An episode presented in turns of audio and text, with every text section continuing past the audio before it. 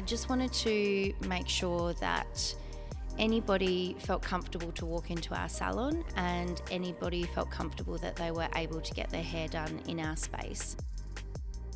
Welcome to Stylist Talk. I'm Lauren McNamee from Blush Girl Salon, and today I'm here with Lauren Cooper, the co owner with her partner Matthew, who opened Etcher Salon one year ago. It's very clear that this was meant to be. Even though it was the start of a global pandemic, the stars aligned and things fell into place. In just one year, her team has grown to 12. They have been able to hold industry events and do forward thinking things like holding mental health workshops. Lauren and Matthew could see that this industry needed something different. They knew that it had to be special, they knew it had to be Etcher. Lauren holds herself so beautifully. She is smart, open minded, and oh so humble about what she has achieved. I love her mindset around learning, even as a leader, and their goal to celebrate individuality, have gender neutral pricing, and run a sustainable salon is inspiring. Congratulations on what you have created. Looking forward to seeing this grow and collaborating with you in the future. Please enjoy Stylist Talk. So, obviously, Lauren, you are the co owner with your partner Matthew. Yes. And you have just got through your first year. We have, yes. Congratulations. Um, my first question I wanted to start with was I think you know, from the outside looking in, a lot of people have probably seen you pop up and just explode, which mm. you have. Like you've opened Etcher and it's just been massive. It's gone nuts. A whirlwind. It, yeah, which is amazing. But I know that there's obviously been a really big, um, you know, lead up to that with your, you know, industry experience and your journey and all the steps mm-hmm. building up to being able to open a salon that, you know, has such a big impact. Mm. So I would love to hear if you can sort of sum up your you know story from when you started like apprenticeship to here. Yeah amazing. All right so we got like half the yeah, day i know. like, how long I do you know. need? I know. um, so yeah it's it's so funny that you say that because obviously there is a lot of um, time and a lot of things that go into it before opening up a salon. So um, this year will be my 14th year in the industry. Yep. Um, so I finished year 12 back in 2007 and I had no idea what I wanted to do when I finished school. Literally finished on the day and I was like, right, now what? Didn't really? didn't really know if I wanted to go to uni, didn't know what I wanted to do at all. Um, I had a really big focus and like um, passion for uh, the fashion industry, wanted to do something creative, and so just started kind of going down that track to see what would be available and kind of you know what options there would be. And I guess a lot of the work that you do in the fashion industry is all freelance work, and it's really difficult to have like a week on you know, paycheck and um, make sure that you have work coming in. So I just went, sort of went through the different career paths and found hairdressing, and I thought, okay, well, maybe this could be a you know avenue that could have a 38 hour week that has a steady paycheck at the end of every week. You can also do exciting you know creative things so fashion shows photo shoots that type of thing. And yeah so just started looking for an apprenticeship and was lucky enough to um, get an apprenticeship at Clipjoint, which is a massive um, institution in Adelaide. So that was pretty amazing. And it wasn't until I really started working there, I did my trials and sort of um, was offered the job and started. And I think it was a couple of months later, I kind of went, oh my God, right, okay, yeah, this is where I'm supposed to be. Like that's when it really kind of sunk in that hair was definitely the world, like the path um, for me and where I was supposed to go. So, yeah, worked at Clipjoint um, and did my apprenticeship there and had um, incredible training, really, really amazing mentors um, along the way there. So, super grateful for that. And after I finished my apprenticeship and um, was there for a few months after that, decided that it was time to take my next step in my career. So I really wanted to focus on doing more editorial work, photo shoots, runway shows, that type of thing. So that led me to get a job at Parlour Hair, so Parlour at Unley, where I worked under Jason Fassbender, who is really incredible in the editorial world. That's his passion, that's where his expertise lies. So it was amazing working under him. And I worked at Parlour for five years and did a lot of work with them. So, did a lot of work doing fashion weeks with GHD, started doing education um, and doing a lot of presentation work with them, which I really, really loved. And was I was still kind of on that journey of wanting to do editorial work and wanting to do the fashion stuff. And I think over the five years that I was there, that slowly sort of dropped off the love for that and I started to really embrace education yeah. and really kind of flourished with that. So I started teaching in the Parlour Academy as well. Yes, yeah, and so, so cool. yeah, that's where the that's yeah. where education really came in, and I yeah. just fell in love with that mm. so much. So. Yeah. Spent a wonderful five years there, and then it was just time for that next evolution as well. You know, I think you understand where you get to that point where you've sort of learnt as much and have, and have sort of grown as much as you can in a space mm. and then realize that it's time for you to take your next step like it doesn't always have to be a bad thing no, it can just be it's, it's, a personal yeah. evolution yeah. and then moved on to mr morris where yeah. i worked for three years so yeah. absolutely loved it there the team was incredible such a great bunch of girls and i learnt so much from them all and had such a great time then it got to that three year point where I had been in the, the industry for 12 years at that stage. And again, it was kind of that point of like, you know, what else is there that I could pulled. be doing? And it just was a really organic process mm. walking down the line of like looking to open up a salon and the rest is history. Here so yeah, there was a lot of history beforehand. But yeah, then I know here we so are. many and, and you've worked like there's some, you know, really amazing salons and brands mm. that you've worked for. Absolutely, yeah, absolutely. So I feel very um, grateful and really blessed that I've had some of the best education. Yeah, I feel like and education. best training in Adelaide with those salons that you know are such big names in our industry here. So very very grateful for that, and I think that's really helped to set up where I am as a mm. stylist mm. today is yeah. because I have had that education given to me. So yeah. and yeah. you've seen how those bigger sort of businesses work as well. Like I think, yeah, definitely. Yeah. Was, yeah, it's really cool. So you've been here for a year now. Um, I wanted to hear a little bit about obviously finding this amazing space because it's like yeah, it's just so beautiful. I, I love it so much. You've done an amazing job. Thank so, you so much. Um, Thank you. Yeah, I'd love to hear about finding this space mm-hmm. and uh, putting everything together, choosing yeah. all the interiors and yeah, yeah, that that process. So it was it was really interesting because the entire time throughout my career, I have never ever wanted to own a salon. Like I remember, I vividly remember people asking me that back when I was an apprentice and saying, "Oh, would you love to open up your own salon one day?" And I'm like, "Oh my god, no way! Like I don't want to work weekends. I don't want to, you know, have to do extra work after hours."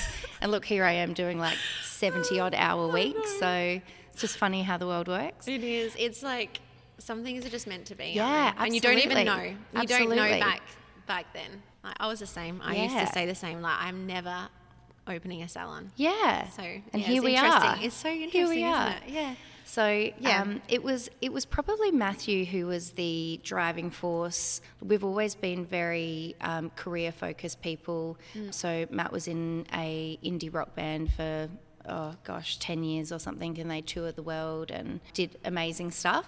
So, so he. Cool. Um, yeah, has has that background, and then also was a uh, manager in a manufacturing company as well, yeah.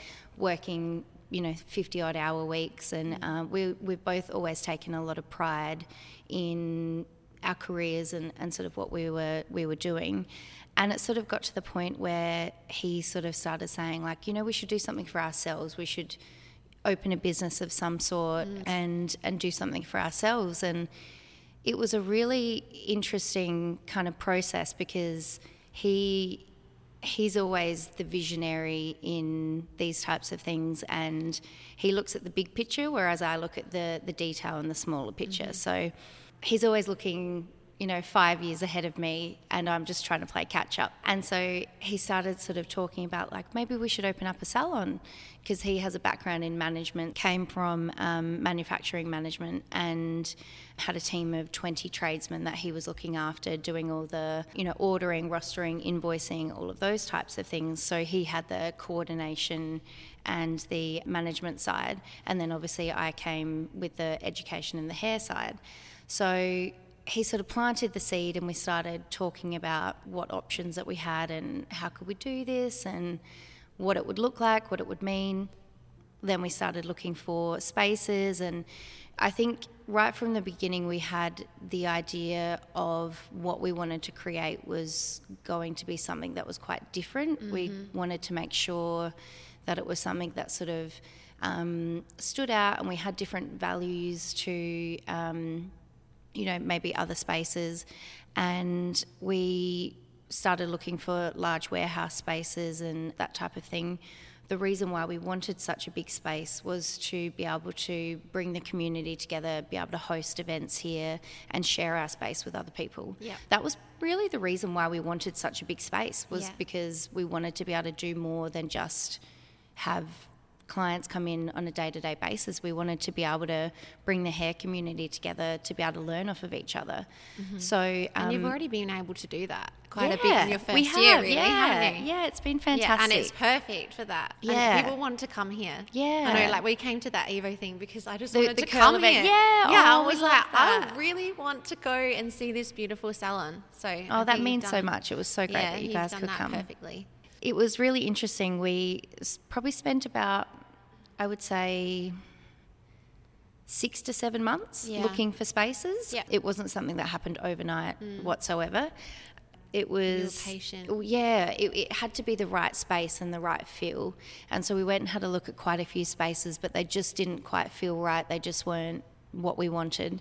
So when we actually found this space, um, it was at the start of 2020. Mm-hmm. So I think it was maybe January or February 2020. Yeah. And Just um, before COVID. just before COVID, exactly. So the interesting thing was we actually had so this building is a large factory space that has been split into four different tenancies and tenancy 1 was available and tenancy 1 is down the far end and is about half the size I think of what this one is. Yeah. And we first went and had a look at that space and fell in love with it and thought, oh my gosh, you know, this is such a great space.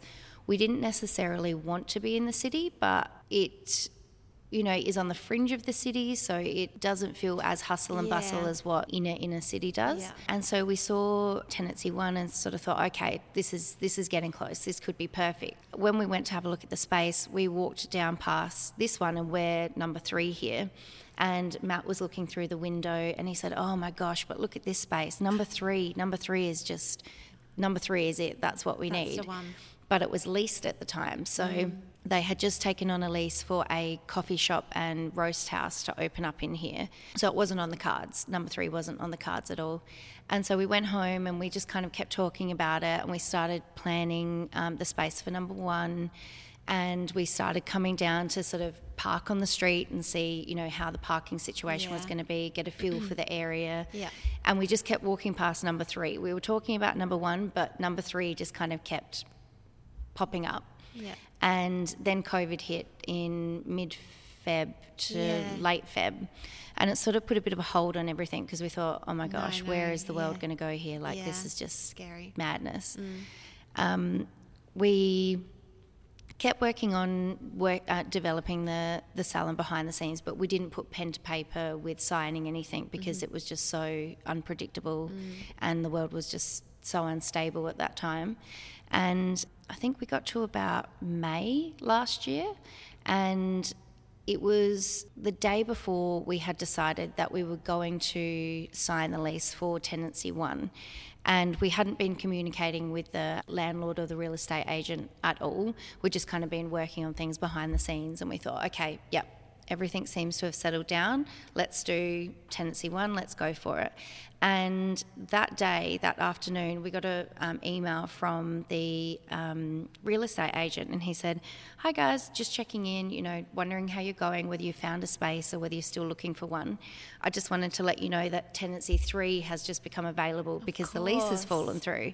And it was just one of those moments where it was such a, Little tingle. yeah, it was such a divine timing moment that we just went, oh my gosh, okay, this, This is, is it. something. So we signed the lease, I think it was the following day, and everything just kind of flowed from there. So it was one of those moments where you just go, oh my gosh, how could that have worked out in any other way? Like it was just really meant to be. It so, was. yeah, a universal moment.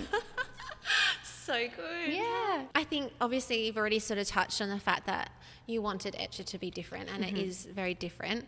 Um, so yeah, I guess can you share a little bit more about what you, I guess, are doing differently here, and what you think that our industry needs right now? Yeah.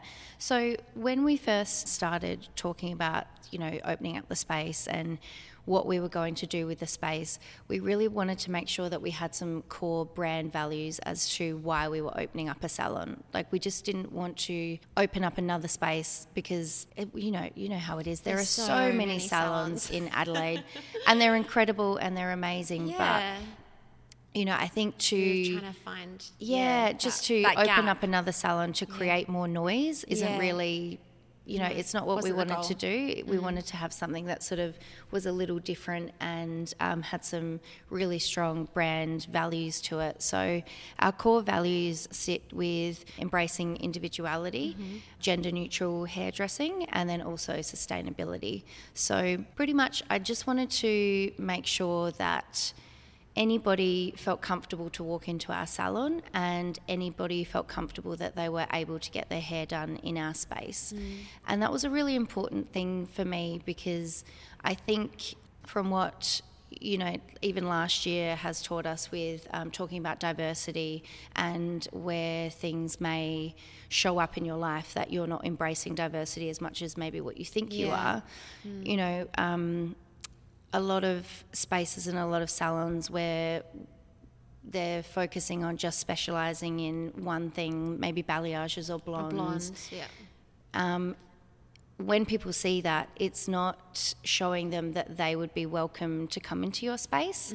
So I just wanted to make sure that with all of our marketing and with our core values and how we ran the salon, that any possible person could feel comfortable walking into our space and feel like they can come in and have a safe space and not be judged, not have any bias or anything against them, and they could feel comfortable to be themselves, really. Yeah. So just a real safe space.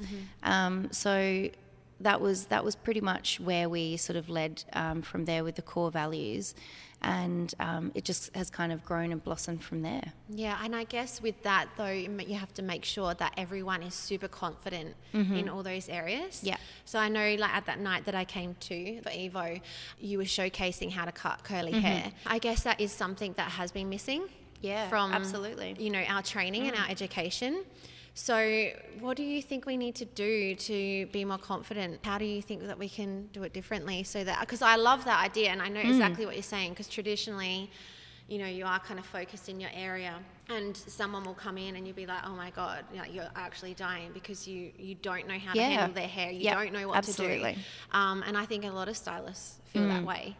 Do you think that that's missing from our training? Do you think, like, what do, do you yeah. think we should be doing to make sure just that we can service everybody, like you're saying?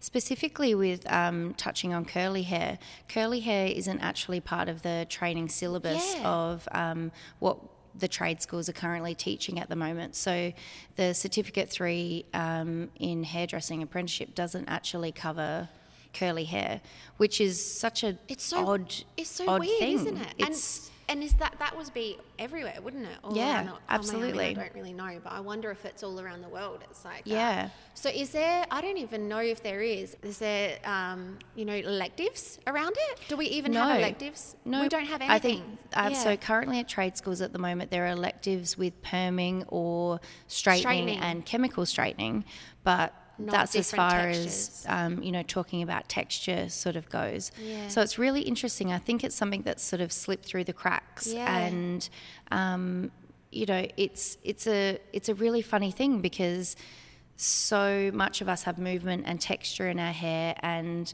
obviously with um, you know electrical products, GHDs, Everyone's and things like that, we're pulling it out and not embracing it. Yeah. Um, but there are a portion of people who do really want to bra- embrace their curls Mm-hmm. and want to have a haircut done that embraces their curls. Mm. So I think education as well. So you know, having senior stylists who have learnt uh, in the past and passing on that information to the younger stylists is a really important thing. Mm-hmm. If they're not getting taught that at trade school, it needs to be taught within their the salon. salon. But I think it's a bit of a blind spot that a lot of people just haven't actually realised uh, has been living there. there. Has been there, yeah. I agree.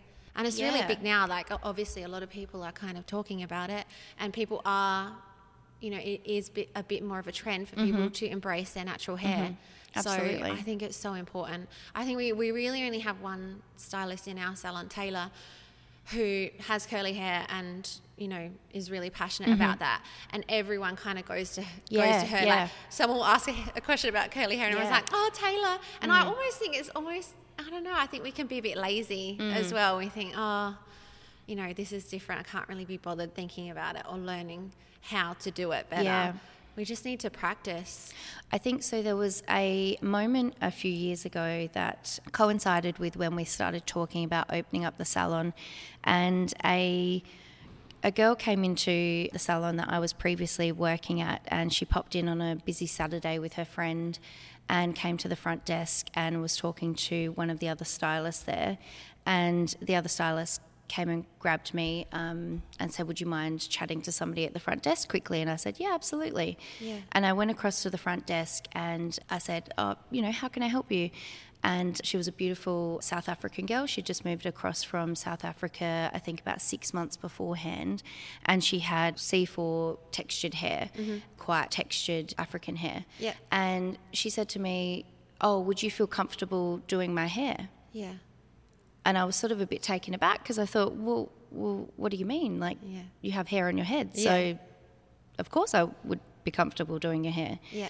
And I said, oh, yeah, of course, babe. You know, if I've got an appointment, let's get you in. You know, what, what do you mean? And she said, oh, I've just moved across to Australia and to Adelaide about six months ago, and I've had a bit of trouble finding a salon to go to because I've been to two salons and booked appointments, but when I've gone in there, they've said, we don't do We don't your do hair type hair." of your type of hair.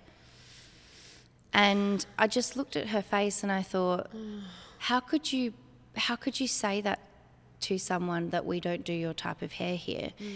And I know that that probably from the stylist it came out of, you know, the thought Fear process out of yeah, fear, fear. that they didn't Yeah. want to ruin her hair. Yeah, you know, you don't want to try and tackle something that you have no idea how to do. But I think if somebody was to say that to you and you realize that you weren't capable of doing it, that's opening up an avenue that you need to progress and you Yeah. need to learn in that area. Yeah. Um, so that really broke my heart. It was sort of a point That where I thought, upsetting. I never want anybody to walk into my salon and feel like they're not welcome Yeah. or they can't have their hair done yeah. here. No, you don't want someone to have to ask. Yeah, Can absolutely. you handle my hair type? Absolutely, because Yeah. Mm. you know that's not embracing the person as they are. That's saying that you think that they should be different or have different Going hair. to a certain um, place. yeah, absolutely. Yeah. So that was uh, sort of at the same point as what we were looking and sort of starting to write, you know, things of what we wanted to do differently at the salon. It kind of coincided at that point as Mm. Yeah. well. And yeah, it was just a really, it, it brought together that um, strong, like, sort of core value for Yeah. us. Yeah. I hope that we can keep yeah getting better with that. Yeah. I totally agree. And I and think, there are yeah. some there are some incredible stylists out there who do the most incredible curly hair. I think it's just being open to learning Mm. more. I think a lot of us, when you have been in the industry for say ten plus years, sometimes you almost put a bit of a um, you know a bit of a barrier and sort of say, "Yep, I know enough. I, know, can yeah. I can get Yeah, through. I can you hold know, my own." I can I just do what I do every day, but I don't really want to learn anything more. Yeah. Um, you're We're not looking so to resistant to absolutely, learning absolutely. Oh, Oh my gosh, We're so- absolutely. don't you feel it like you put something? For you know, you would feel it. You've done a lot of education For sure. and you can feel it as soon as someone walks in the room that they are not there to be open to learn from No. you. They are so resistant. Mm-hmm. They're, they're just. It's. I know. We really have to. Be But I love at that challenge though. Yeah, you like I love that. I love that challenge because even if somebody can just take away one, One little thing. thing, from an education you're right. session, it's just it's so invaluable. Yeah. But there are the people out there who are teaching curly hair. They're Yeah. talking about curly hair. I'm on my journey to be.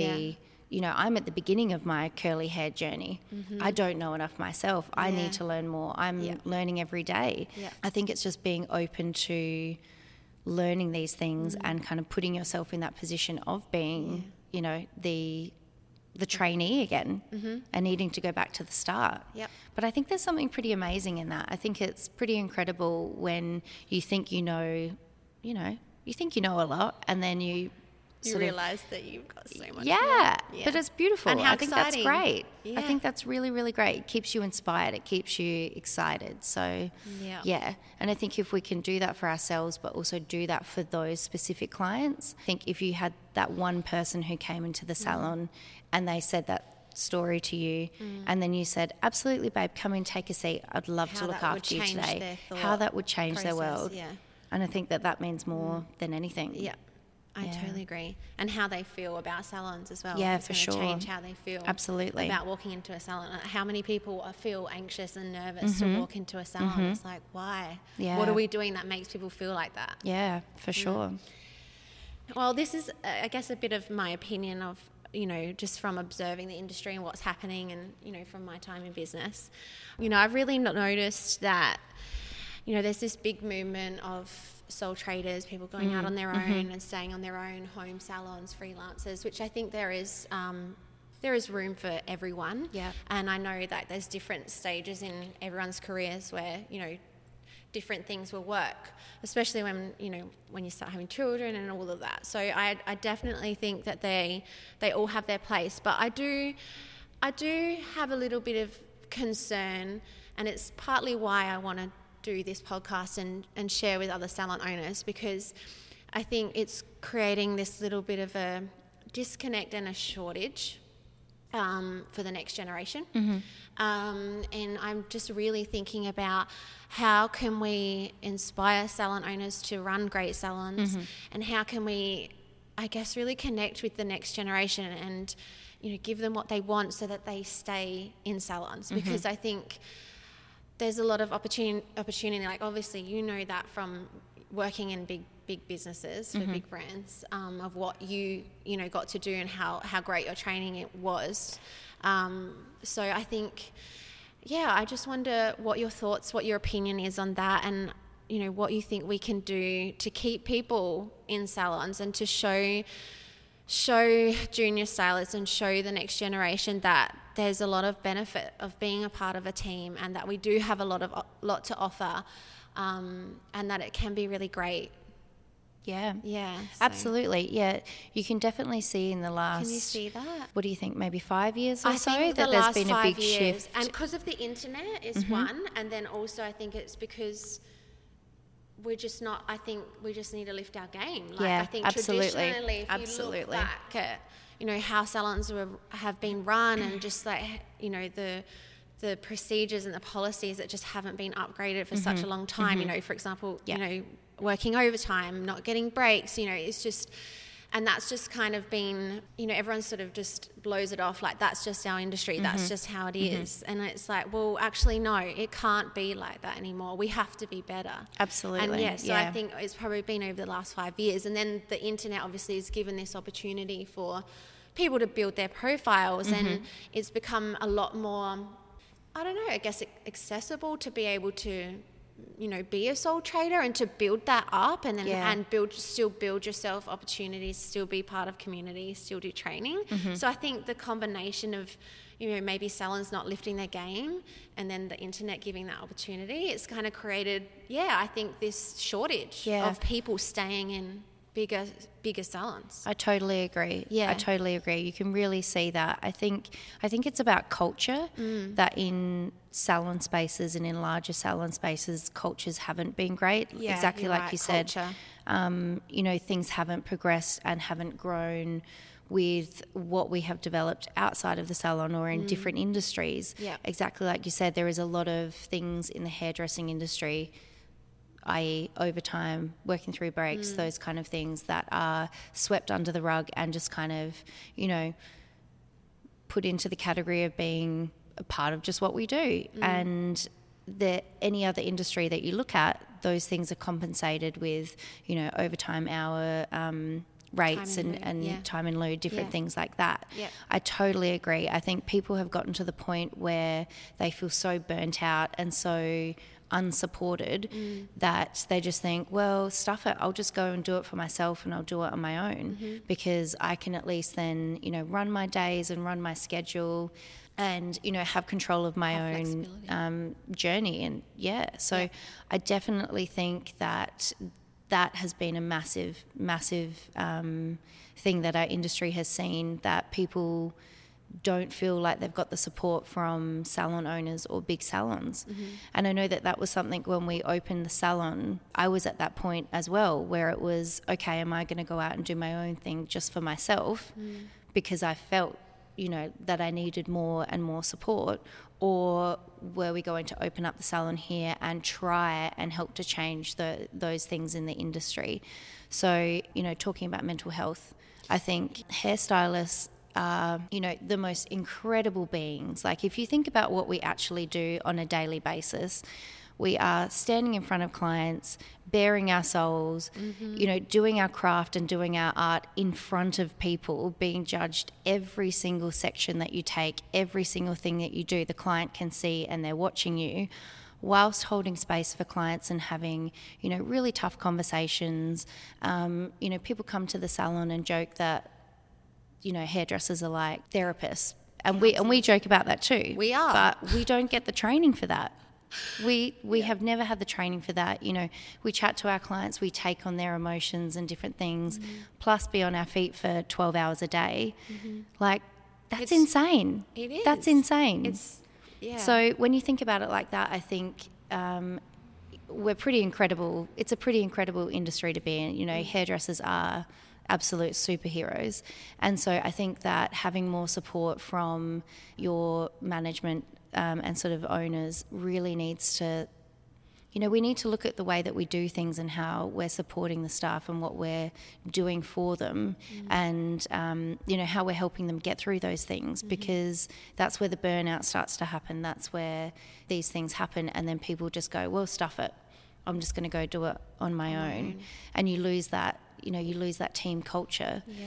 And I think it's quite tricky because when people, exactly like you said before, when people do go out and do sole trading and work for themselves, they're most of the time not able to or not likely to take on an apprentice or an assistant. So then, you know, there's a bit of a lack in the next generation that's coming through mm-hmm. because they don't have the opportunities like where are they getting jobs where are mm. people are people wanting to be hairdressers? Are you seeing people you know wanting to start apprenticeships? Mm. So i think there's a lot of room to move and a lot of room to grow Yeah. from the salon standpoint.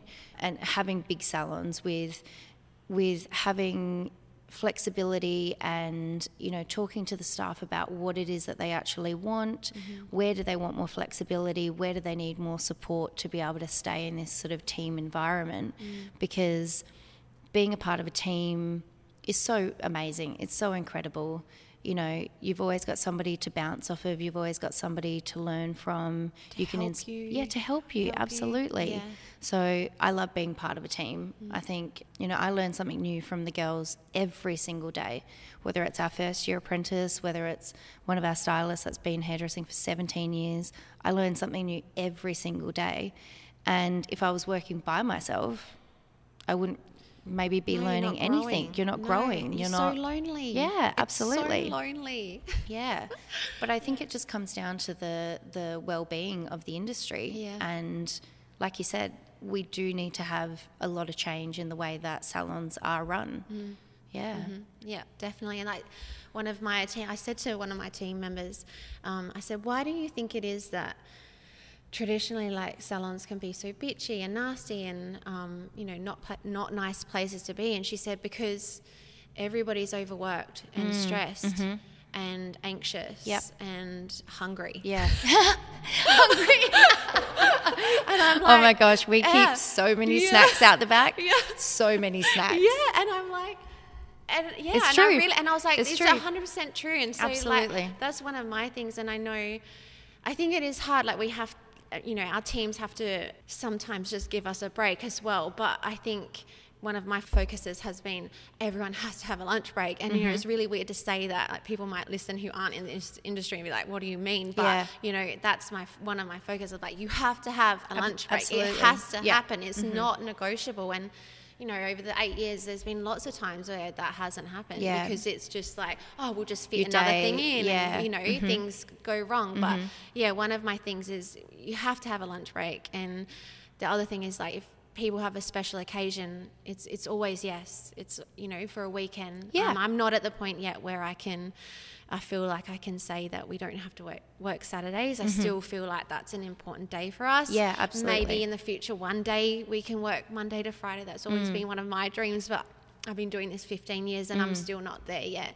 But um, as far as like special occasions go, when I think back of my apprenticeship, I wasn't allowed to go to things that were really important. Yeah. I missed out on so much, you know, like Well, festivals and weddings. yeah. So one of the things for me is always letting them go to their special occasions. Absolutely. Let them go. Like it's not going to matter. It's just a day. So yeah, I'm just trying to think of just those little things where we can change it so that it's better. I think- our team together. Something that um, we do get really stuck in with the hair industry is that mindset of this is how it's always been done, so this is how we'll always continue to do it. And I find myself getting caught in that mindset of, well, this is just how we do it. Yeah. But then like, I have to question myself and Yeah. say, but why are we doing it like that? Yeah. You know, why is it that we're running it like this? Why is it that, you know, people aren't allowed to take a Saturday off? Yeah. Exactly like you said, you know, in the salon here, we're totally fine with people taking a Saturday off if they've got a special event on. Yeah. Because yeah, I don't want them to miss out on those things. That's a that's a really important thing for them. And obviously if somebody is coming in and asking for every Saturday off, for every second Saturday off, you have to sort of say, okay, you know, maybe just pick and choose, you know, what's the important events and that type of thing. But I do remember um, in all of the um, salons that I have worked at that you had to be able to have to take a Saturday off. You had to take the whole week of. You had to take the whole week Whole off, week off. annual leave to be able to have a Saturday off. Which Yeah. now that I'm looking at it from a management point of view and a business point of view. I would rather them only take one day off and lose one day of Yeah. income Yeah. than take the whole week off and lose an entire week of income. Yeah, It doesn't really make sense It's to me. I'm not like sure trying to make a point. I feel like it was like trying to make a point. Yeah. It's like a power sort of play. Yeah. Like, okay, well, you're going to have to take a week of your leave so that you can get that one special day off. And it's so interesting um, having Matthew on the other side of these things looking at it because Different industry. it's a different he's he's in a he's come from a completely different industry and when I would say these things to him over the last, you know, 9 years that we've been together, he'd be like, "What? what do you mean?" Why? 'Cause what- nobody what- else acts like that. Yeah. He's like, that doesn't make sense. And I'm like, well, I don't know. It's just what we do. So it's just how it is. And now there are things that have popped up um, that we do in the salon here. And I find myself slipping into that mindset of, you know, this is what we do because it's what I grew up learning, it's what I've always known. And he will question me on those things and say, yeah, but that's not quite right because, you know, the girls, you know, yada, yada, yada. Um, for instance, sick days. You know, I remember finding it so difficult to be able to take a sick day. You know, you'd almost have to overcomplicate your symptoms, or if you weren't feeling up to it, you had to, yeah. you know, it was such a difficult thing to be able to take a sick day. It was so scary. Whereas with the girls here, and you know, if they are unwell, they're unwell. We trust them. We know mm-hmm. that if they're telling us that they are not able to come to work today, whether it's for a mental health reason, whether it's for a physical reason, we trust them that they mm. know that they they know their bodies, Yeah. they know what they're capable of, Yeah. and we and have to put the trust in them. for the salon. So Yeah. and we trust that they're not going to, you know, do that unless it's Yeah. you know, it's it's a, a good reason Yeah. to not be coming to work. Whereas I remember, you know, being an apprentice and, and having to call up and, um, you know, having to ring up sick and you had to list every single symptom that you had and you had What's to wrong with like yeah and it was like you were being interrogated like I was like oh my god they don't believe me that I actually am sick Mm. and I think that's such an unhealthy thing to to have you know like yeah. trust people if they're saying that they're not up to it today yeah. then they're not up to it Yeah. and and that's totally fine you can make it work you can always make it work Yeah. so i think there are things like that you know something as simple as that with a sole trader that could be something that they're just so sick of is not having that trust and that um, Yeah, kind of they need a day. yeah Yeah. yeah, Yeah, so I agree. there are lots of things that I think we need to evolve and sort of change in our industry. But Mm. I think there are incredible salons who are starting to become aware of that and Mm-hmm. they're starting to push for those things. And, you know, I know that you guys are, and, um, you know, Pipsqueak, and there Mm-hmm. are amazing salons, especially within Adelaide, who are really I agree. evolving and creating new environments Mm. that are you know safe for staff to come in and to just be themselves and to feel supported and i think that's pretty incredible i yeah, think it's amazing too. Trying to change the way it looks. I think. absolutely Yeah. I think we better talk about education because Yeah. you've got such a big background in education.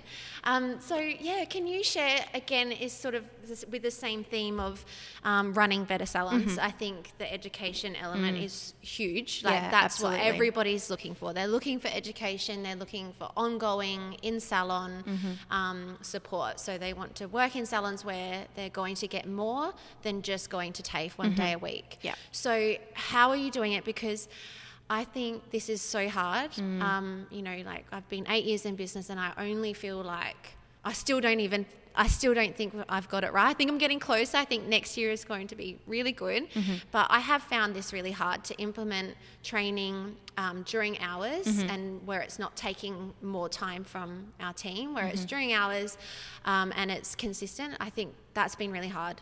But I feel like if we work that out, we'll be on a really good track of Yeah. keeping people happy Yeah. and helping the next generation. Mm-hmm. So, how are you doing it? And yeah, what are your thoughts?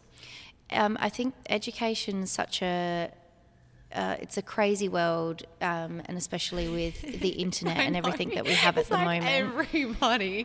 it it Yeah. moves it moves and it evolves so quickly that you have to keep up with it you have to keep up with things because clients will bring in a tiktok that they've found or something on pinterest that they've found and it'll be something that you've never seen before and you think oh my god how do i do that like how do i how do i do that color i have no idea trends are changing and things are moving so quickly that you have to keep up with the education to be mm. able to keep up with those things Yeah.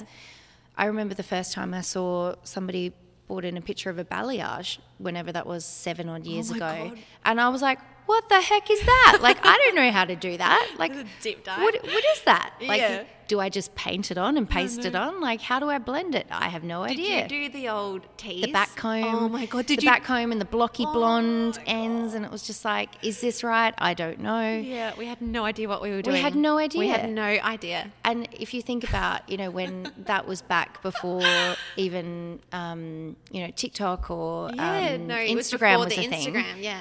And that suddenly exploded, and we had to teach ourselves and we had to learn.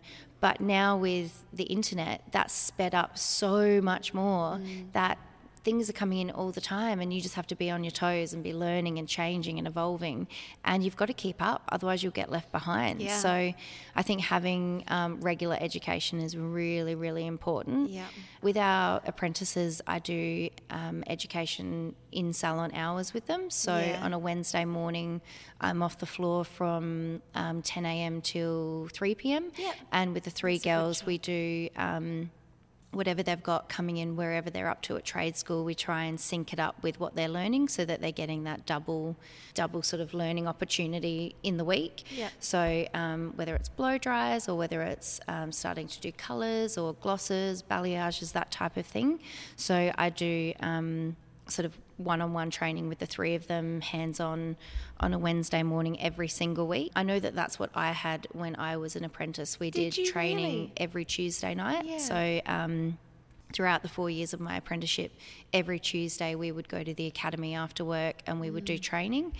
And, you know, sometimes I remember when I was a first year, Tuesdays were my day off. So I had to go into the academy on my day off to day do my training, uh, which I did. And I loved doing it, but I wanted to make sure with our girls that it was in within work hours because you know they do work so hard in the salon, Yeah. and I want them to. I don't want them to burn out. Yeah. So- I think that's one of the changes that needs to come in place. Absolutely. Like paid Absolutely. training. Yeah, I think it absolutely. has to be paid. Yep. Like obviously there's, you know, your special events. Yeah, yeah. That's different. Yeah. And that's optional or whatever, or that, mm-hmm. you know, is just an exciting thing to be a part of. But I think in general, I think we need Within to be hours paying training. Absolutely, yeah. Because otherwise the mindset is just different Yeah, around it. for sure, Isn't it? It's for like, sure. oh, this isn't fair. Yeah. I don't know. I know it's what we used to do, Yeah. but I don't think we can do that moving forward. But that's one of those things as well that, Yeah. you know, you and I look at that and go, oh, we've always done it. You know, I used to do that for a year. I would, Yeah. like I said, when I was a first year. But just because I had that and did that doesn't mean that that's, That's good. you know, Yeah. a good thing or what needs to sort of Yeah. um, carry forward. So, Yeah. yeah, with the apprentices, we do every week in salon, um, and they have a schedule that we've written out um, that they have to complete 10 of each. Um, uh, style or application or um, whether it's color or cut or whatever they have to complete 10 of each to then be competent to be able to start doing that on the floor Yeah. so it's something that has been like a working thing and we're evolving it i i don't know if i'm doing it right you Yeah, know like no, like what you're saying we're just know. kind of We're we're, kind of our feeling our. Mm. way through it and sort of you know the the the um, ticking off 10 of each is something that's only just we've only just developed in the last two weeks because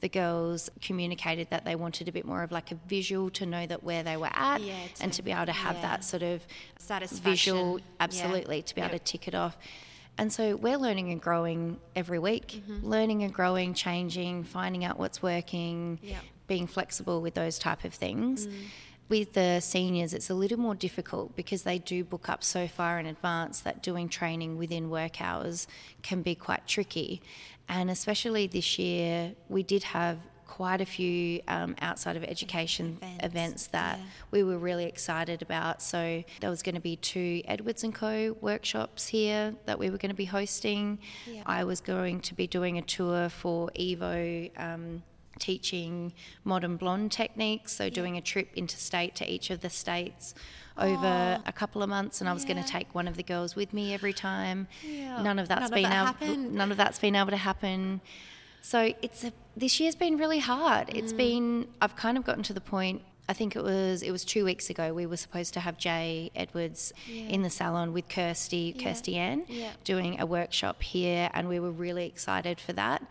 And unfortunately, he got stuck in Melbourne with the lockdown, and it kind of that point I sort of looked at it and gone and thought, you know, we, we haven't really been able to have any of those events this year mm. that we thought we were going to. Yeah. So what are we going to do? What are mm. we going to do now? So that's something that I need to sit down with the girls. It's this week I was planning to to sort of ask them who is there within SA that we mm. could get to, um, you know, come and do some education us with us, something. and you know, just to keep them really excited, to Yep. keep them fresh, because I think that is really important to to learn off of other people and to be able to um, see new things all Mm. the time so that you don't get stagnant. But it's been a tricky year. It's been there was supposed to be so much happening, Yeah. but it just hasn't. It hasn't, hasn't happened. I know. Yeah, it's actually, tough. Actually, I might ask since we're talking about it, how how are you going with all the COVID stuff, and how has that affected you and your mindset? And like, obviously, we're so lucky here. Yeah. So we're so lucky. Like We are. I just I keep saying that lucky, like we're so because Mm. we are. Um, you know, and it's really it's quite hard to watch the news at the moment. I think really it's really is, yeah. disheartening. There's so much going on in the world, and ugh, it actually makes me feel sick just Yeah. talking and thinking about it. Um, and I think that even though it's not here, it's still having an impact on us. For sure.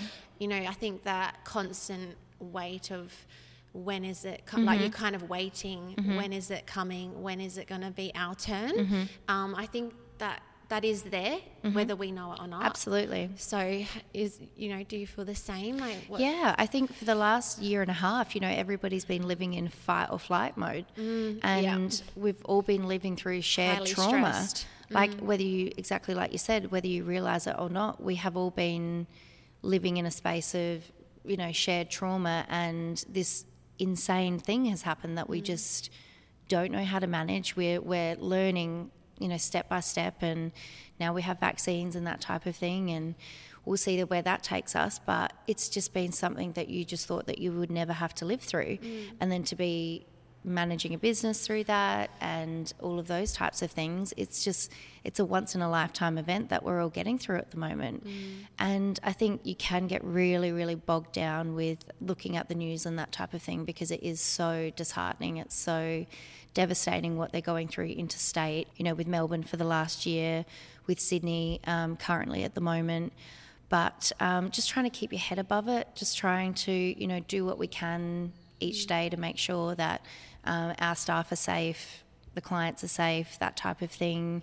If we do have to go into lockdowns, knowing that it is because we're trying to get back to normal as soon as possible Yeah, and and just being positive about it. Yeah. But, you know, I do know that after it being a thing that we've been dealing with for so long, you just get burnt out. You Mm. do get to that stage where there is not really an option to be positive anymore because you just feel so exhausted. I know. I think with the last one, the seven days Mm. that we had, I mean, I look back at the way I behaved on those seven days, and it wasn't. I, I just, I couldn't. I don't know. I just didn't feel like I could be there for my team like Yeah. I was the, fir- the mm-hmm. first time I was all over. I mm-hmm. was like, I, "We got this. I got you guys. Like, mm-hmm. it's all good." And this time, I, I didn't have so much of that. I was a bit Yeah. more like, you know what?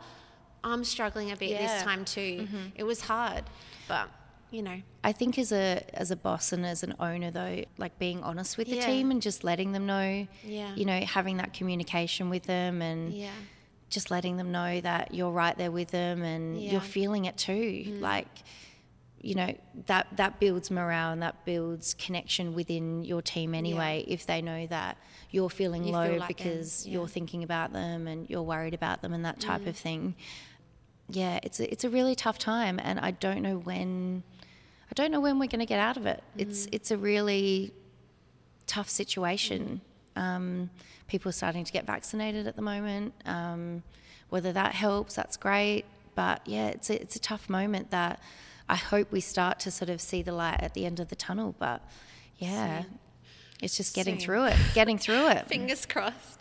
And so uh, I was going to ask about if you could share the ups and downs of the first year. Yeah. But obviously, you know, this has been. Well, that's it. I you know, mean, COVID. We've just kind of spoken about it, but, you know, first year in business. What a great time to open a business, guys, in the middle of a world pandemic.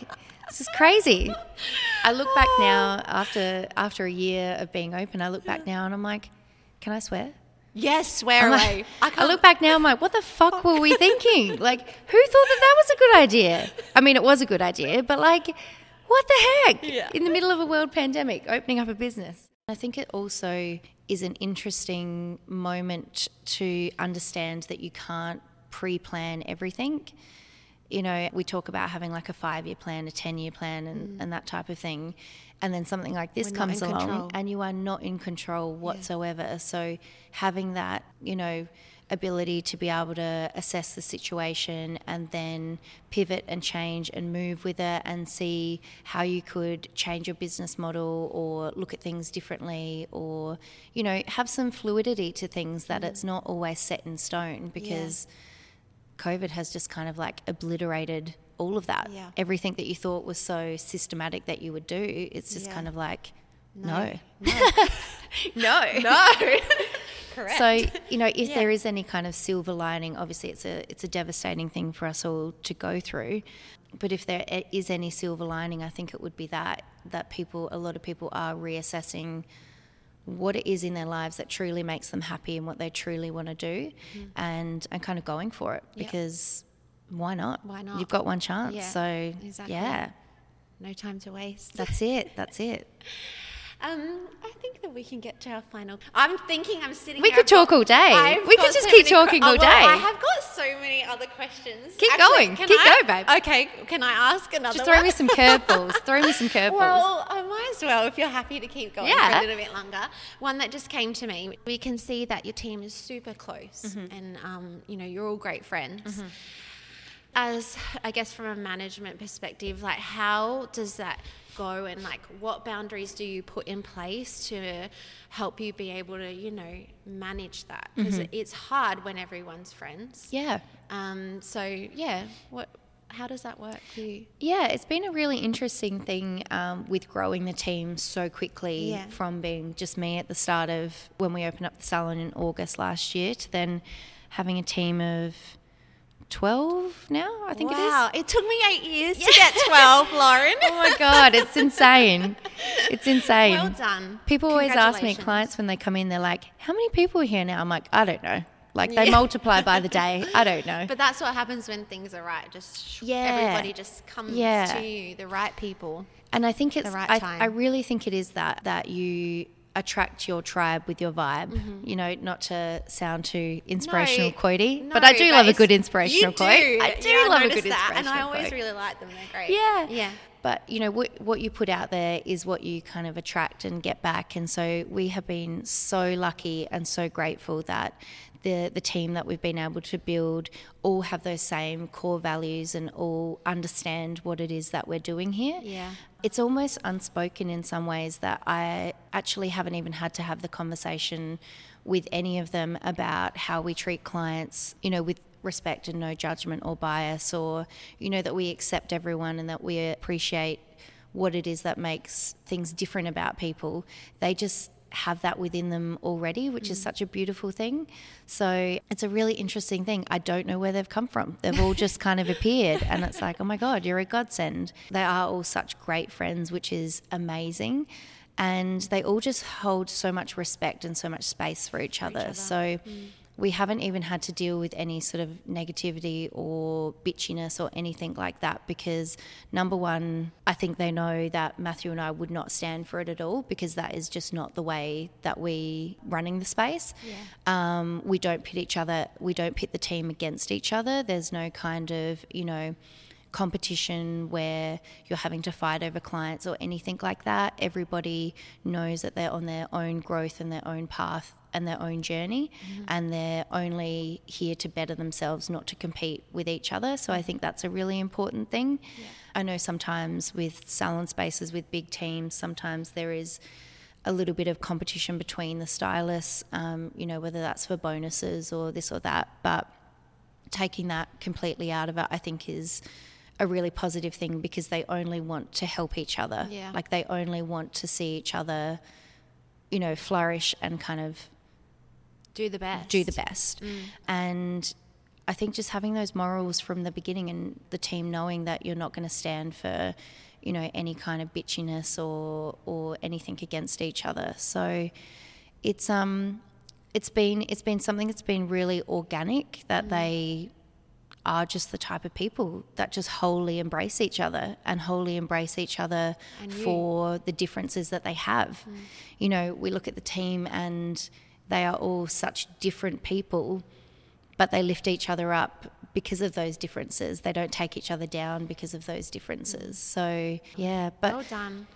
Thank you. It's um yeah, I, I look back at them sometimes and I sort of you know take a step back and sort of look at them and just go, oh my god, like how do we get so blessed?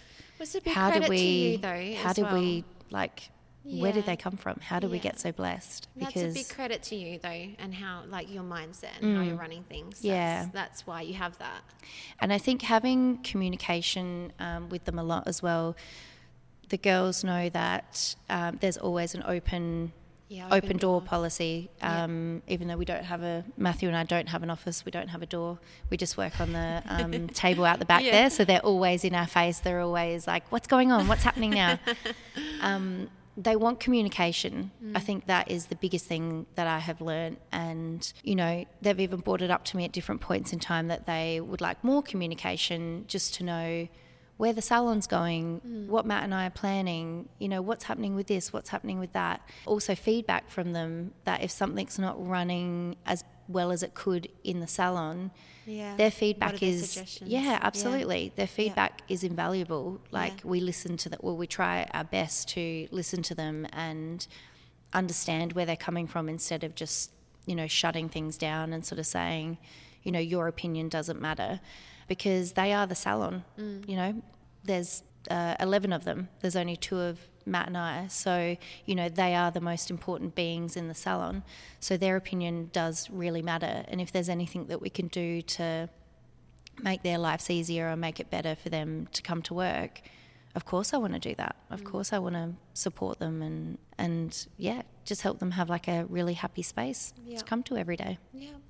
Yeah. And who's doing the back end of your business? So that is all. That's all Matthew. Matthew, He's yeah. the he's the numbers, the number crunching guy behind the scenes. um, he does all of our invoicing, all of our gosh, So you pays you're, t- everything. You're doing this as a team. Yeah, Like you, yeah. So Matthew is not doing anything else. He's doing like yeah. he's doing this. so he's here full time. Yeah, that's so good. He does all the salon coordinating, um, all of the Bookings. Does he do bookings, bookings? all Yeah. of the emails, Yeah. Invoicing, ordering, everything but the hair. That's great. So you're then free. yeah, to, that's yeah, it. That's it. We really have like a, and we always have. Um, you know, we've been together for nearly ten years now, and we are a true like yin and yang. Yeah. We we are complete opposites, um, and so he's very analytical, very um, numbers based. You know, do, is, does all the the spreadsheets and this and that to know like where the P and Ls are and that type of thing. And I just say to him, "Give me a thumbs up or a thumbs down. Just let me know. like I Yeah, don't need don't to see. I don't need to see the spreadsheets. I don't understand it. Just give me a yay or a nay. I'm a bit like that. I'm like, don't give me the yeah. story. Just give me Yeah. the Yeah. fact.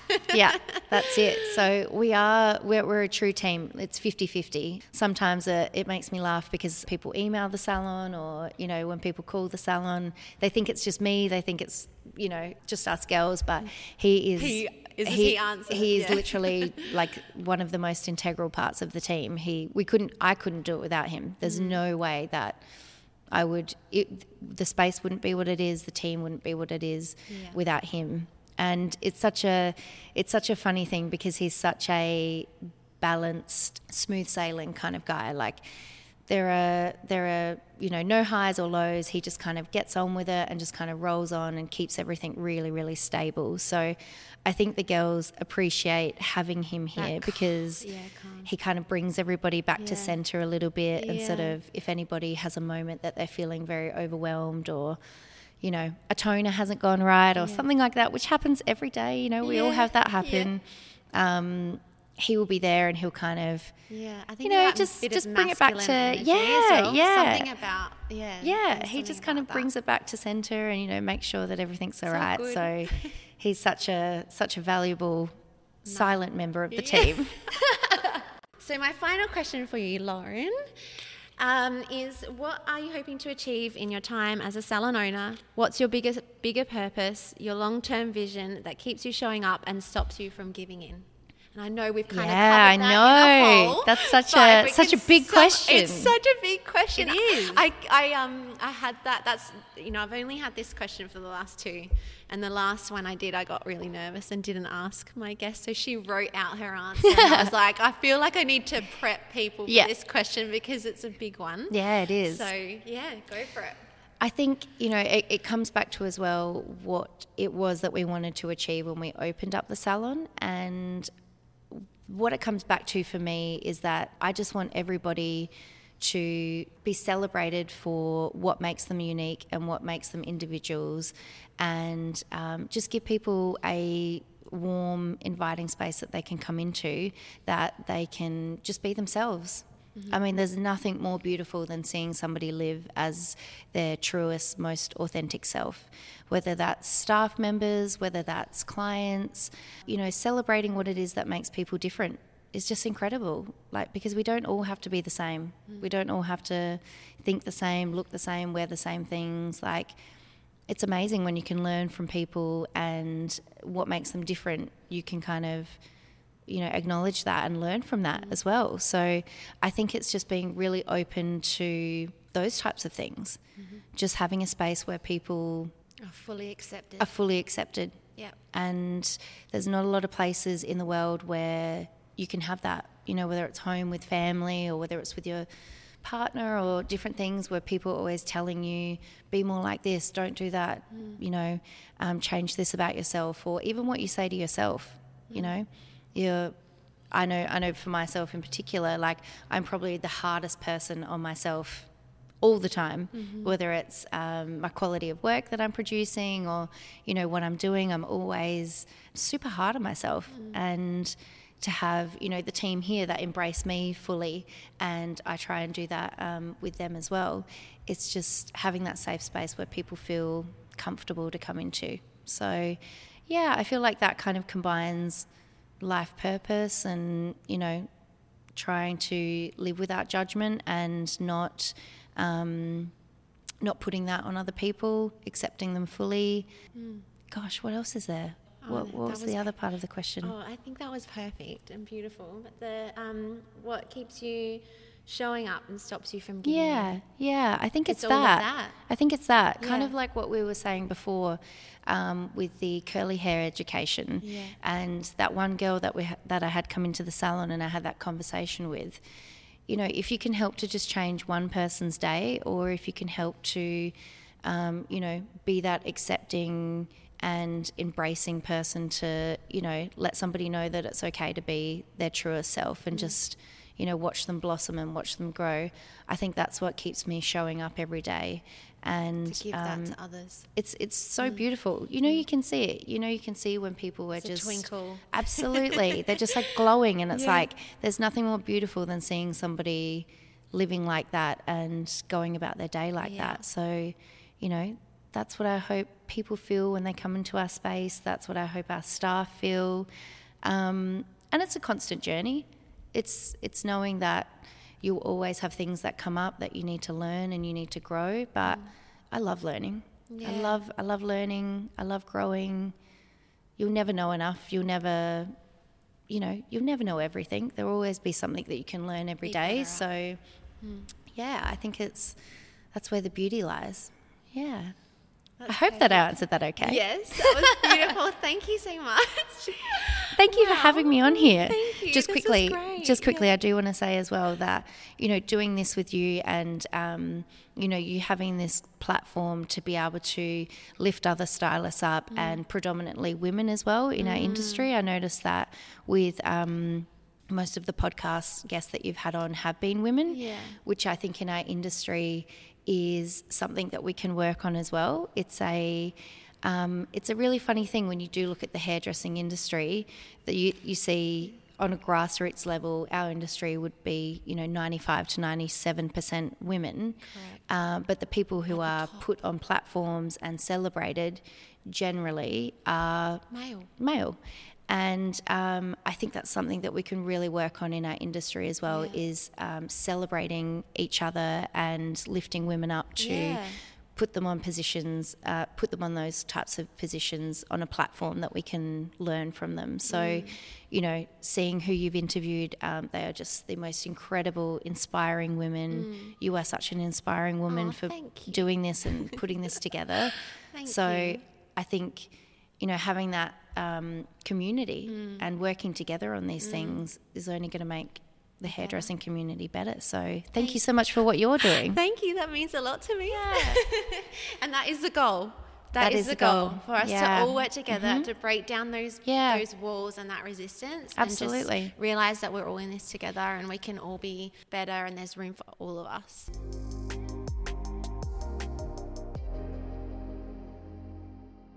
I hope you enjoyed our industry discussion. Don't forget that you can follow us online at Stylist Talk Podcast. If you would like to speak with me directly, you can find my page, which is at underscore Lauren McNamee. And of course, all of Lauren's tags will be in the description as well at Lauren Cooper and at Etcher Salon.